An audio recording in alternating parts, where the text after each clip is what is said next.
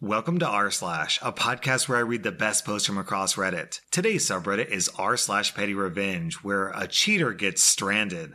Our next Reddit post is from Sushi Lady.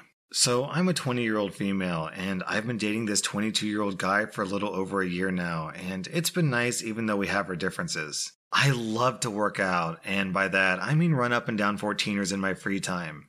And for context, a 14er is a hiking trail with an elevation of at least 14,000 feet. Apparently, they're pretty common around the Rockies. My boyfriend's always been sort of lazy and out of shape, but is still easy on the eyes, so it's never been an issue. Recently, though, my girlfriend was at a bar with some of our mutual friends and coincidentally, and luckily, saw him out with the boys as he said he would be, but his ex was there with them, along with some other girls. My friend figured they must have just run into each other. He's never done anything suspicious before, but I guess I've been a bit too trusting. She said she just kind of looked over there occasionally, but decided to text me when they were a little too close. I called him because, like, what the hell? He said that he was just with the boys and he said he'd be home when he got home and hung up. At this point, I realized that I hadn't been paying much attention to his behavior, being preoccupied with college and work. And all the red flags that I'd brushed off fell into place, and I realized he was most definitely hooking up with his ex. He always stayed out late, would ignore my texts and calls for hours, hung out with his friends, but never invited me, and has always been ridiculously protective of his phone, saying he wants to live his own life and it's private, which I should have called him out on, but I'm just way too naive, I guess. This was my first real relationship. Anyways, he got home late, like 3 a.m. I hadn't heard anything from my friend or him, but I'd been staying up plotting my revenge because breaking up over this type of thing isn't enough. I demanded that he give me his phone, and when he refused, I straight up said, Then pack your stuff and leave. He's not in the leasing contract. He's just been staying with me and my roommate and giving me rent since COVID started. I guess he didn't realize I would actually say something like that. I've always been super gushy over him and basically tended to his every need. Clearly, I would never be the one to break us up. He gave me his phone, and I didn't know where to start, but eventually I found a messaging app I've never heard of, and sure enough, when I opened it, the first name to pop up was his ex. Turns out, they met almost every weekend for drinks or a restaurant, and most definitely hooked up afterwards, as well as sent some pictures to each other. I was pissed, but I had already had some petty revenge planned. He said the classic lines like, I can be better, I never meant to hurt you. I'm so sorry, you've been nothing but good to me. And the infamous, I can change. I had been waiting for that, so I said, Prove it. Come with me on my hike tomorrow. Show me that you can change your ways and do something that I like for once. I'm fairly manipulative. Oops. I've been trying to hit a 14er every weekend since the season started and have been fairly successful, only missing one week. I'd been planning to finally do Longs Peak, but he would definitely not have made it to the top, so we did an easier one instead. Hiking up was a pain, and we stopped about every 30 minutes for him, making it a very boring 8 hour trip to the top. He was definitely trying to be nicer and sweeter than he had been, but it was just kind of pathetic at that point. I already knew that I'd never take back a cheater. When we got to the top, he sat down immediately and drank the rest of his water, despite me warning him that he definitely needed it for the hike down. I took some obligatory pictures since this was still a hike I'd never done before, and then gave him a kiss because god damn those lips. And I said, We're officially over. Then I turned around and started to jog down. He was exhausted and couldn't keep up for long once we hit the trail again, but he was saying a bunch of stuff that I mostly tuned out. But I heard him say, Slow down. You're to have to wait in the car, B word. To which I said, just call a friend, or better yet, your ex. I'm writing this in the car right now, and since I don't have reception, hopefully it'll reach Reddit when I get home. It was a pretty long hike, so I doubt I'll be home for a while. He does have reception, and there's a water fountain on the trail. I made sure. I'm not that much of a butthole. I don't know how things will turn out when he comes to get his stuff and where he'll go after, but I might update this if anything interesting happens. I'm really happy despite everything. OP, this is great revenge, but what you should have done is take his phone and say, Here, let me take some pictures for you. And then just turn around and start jogging. Our next Reddit post is from Spooky Bean Burrito. I was raised by my abusive grandparents. My grandfather isn't worth mentioning, and my grandmother died when I was 15. She had an aneurysm while on the toilet, dying with the same grace she had while alive. I'm in my mid 30s now and I don't often think of her, but I do keep one small petty habit. My grandmother was a seamstress, and one of her most prized possessions was a pair of super sharp, fancy, expensive dressmaking shears. I once used them to cut paper, and she made me sleep on the porch for a week. For those who have said that this seems like a random punishment, she was abusive. If I was going to be an animal, then I should be treated like one and sleep outside. It wasn't about the scissors, it was about me existing in her line of sight when she wanted to lash out. When she died, one of the few things I asked for were those scissors. I've used them to cut everything except fabric for the last two decades. I use them in the kitchen for crafts and for projects around the house. The other day I used them as a hammer when I was too lazy to grab the toolbox. It's stupid and petty, but nothing beats the tiny spark of malicious glee that I feel every time I use those effing scissors to cut duct tape and then pry open a paint can. Here's to you, Nana. I hope you went to heaven because I know there's nothing you hated more than the happiness of others. Our next Reddit post is from Seek Gastronomy. I'd gone to the grocery store for some items, and there was a young woman in the produce section holding her phone up flat and using the speaker option in public. This is one of my pet peeves. Don't use a speakerphone in public. Nobody wants to hear about how that one night stand guy gave you herpes which is, of course, what she was talking about, loudly, ranting even. I got my supplies and headed for the register. She got in line right behind me. So after the cashier rang me out and I had my bags in hand, I said, I'm really sorry to hear about your herpes, and headed for the door. Her expression was priceless, but didn't quite match the expression the cashier had.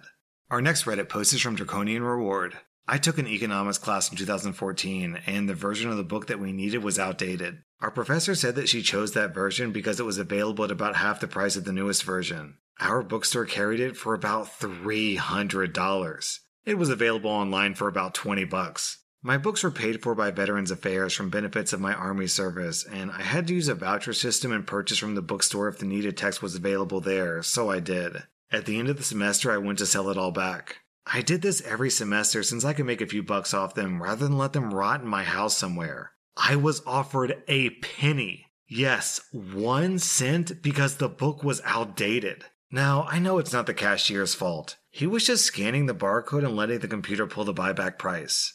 I know they're going to turn around and sell the book for 250 bucks. Obviously, I wasn't going to let a business use me just to overcharge the hell out of the next student. I was so pissed that I held onto the book over the summer break, and then when the bookstore opened again for the fall semester, I got my revenge. I waited near the bookstore for a few hours and handed it to the first person I saw buying the book. I told them they could have it for free and to please try and hand it off to someone else next semester if possible, as the bookstore was only going to give them a penny for it. They handed me 20 bucks, thanked me, and told me to get lunch.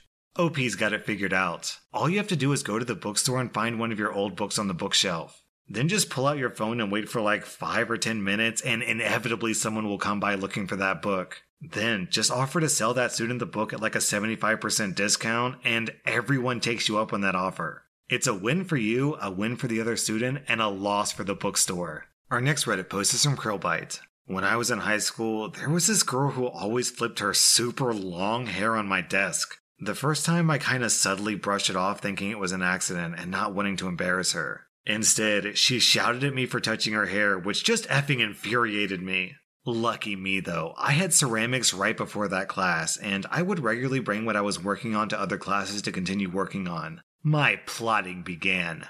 So one day I brought in a piece of pottery that I'd been painting. It was a total throwaway piece that I'd absolutely coated in red paint, which, like, isn't even how you're supposed to do it. And when she threw her effing hair on my desk, it got covered in red paint. And I gasped super loud and overdramatically. She tried to get mad at me, but before she could tell the teacher how I'd ruined her hair, I shouted that she'd ruined my pottery for ceramics because she regularly threw her effing ponytail around. Instead of me getting in trouble, she got in trouble and moved seats, and I felt so effing good about it. Our next Reddit post is from Coffee Apples. My supervisor was one of those little prigs who did absolutely nothing and loved being in power and was always on a power trip. He delighted in being the supervisor even though he didn't know how to do his job and was horrible at it. He loved holding people over their shifts just to see them squirm and run late to whatever thing they had planned after work. He loved to belittle me and call me useless and stupid. In the state where I work, any shift worked over five hours entitles you to a 30 minute unpaid lunch break. And if you don't clock out or take a lunch break before then, then you automatically get a full hour's worth of pay. I was also entitled to double pay if this happened for consecutive days in a row. I was routinely scheduled for shifts that were 4 hours and 45 minutes, which just cut me short of the 5 hour mark. Before my shift would end, I would make a show of looking at my watch and talk excitedly about my plans after my shift. My supervisor would then purposefully hold me over, which would turn my shift into five hours, enabling me to get those extra $15 an hour. Or I would purposefully be slow at a task, which would cause him to laugh at me and say, It's so cute and pathetic at how slow and bad you are. I ended up getting so much overtime pay because of him. And eventually, he got in trouble for consecutively holding me over and the company having to pay me so much for overtime. Screw with me, and I'll screw with you. This is like that old children's story with that fox and the hare. Oh no, Mr. Supervisor, please don't hold me over into overtime with double pay. That would be just awful. I hate getting paid double my normal salary. Our next Reddit post is from Deleted. Final year of university. I'm in a literature class I really need to pass with flying colors. The time comes to do group projects, and imagine my dismay when the girl I affectionately refer to as Airhead is in our group.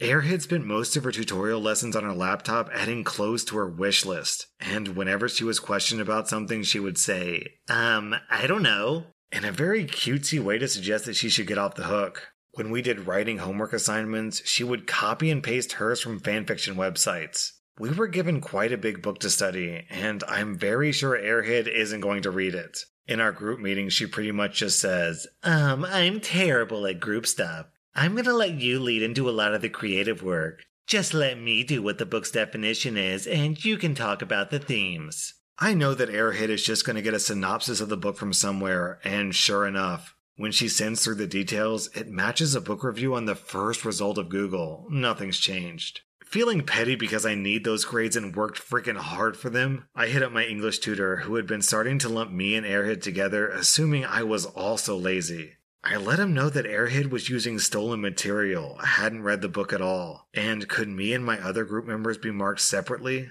Delightedly, he agreed. The day of the presentation, Airhead introduces the book, and my teacher listens to her massively stolen speech. Afterwards, just before she passes the info on to me, the professor suddenly begins to quiz her on the book, on the messages, on the theme, on the side characters. Watching her face change as she at first looked to me to answer it, and then the teacher looked to her to make sure she was answering it, was priceless. Airhead later lamented to me that she had no idea how she failed the class when the rest of us passed. That was r slash petty revenge, and if you like this content, then check out my Patreon where I publish episodes that were too spicy for YouTube. Also, be sure to follow my podcast because I put out new Reddit podcast episodes every single day.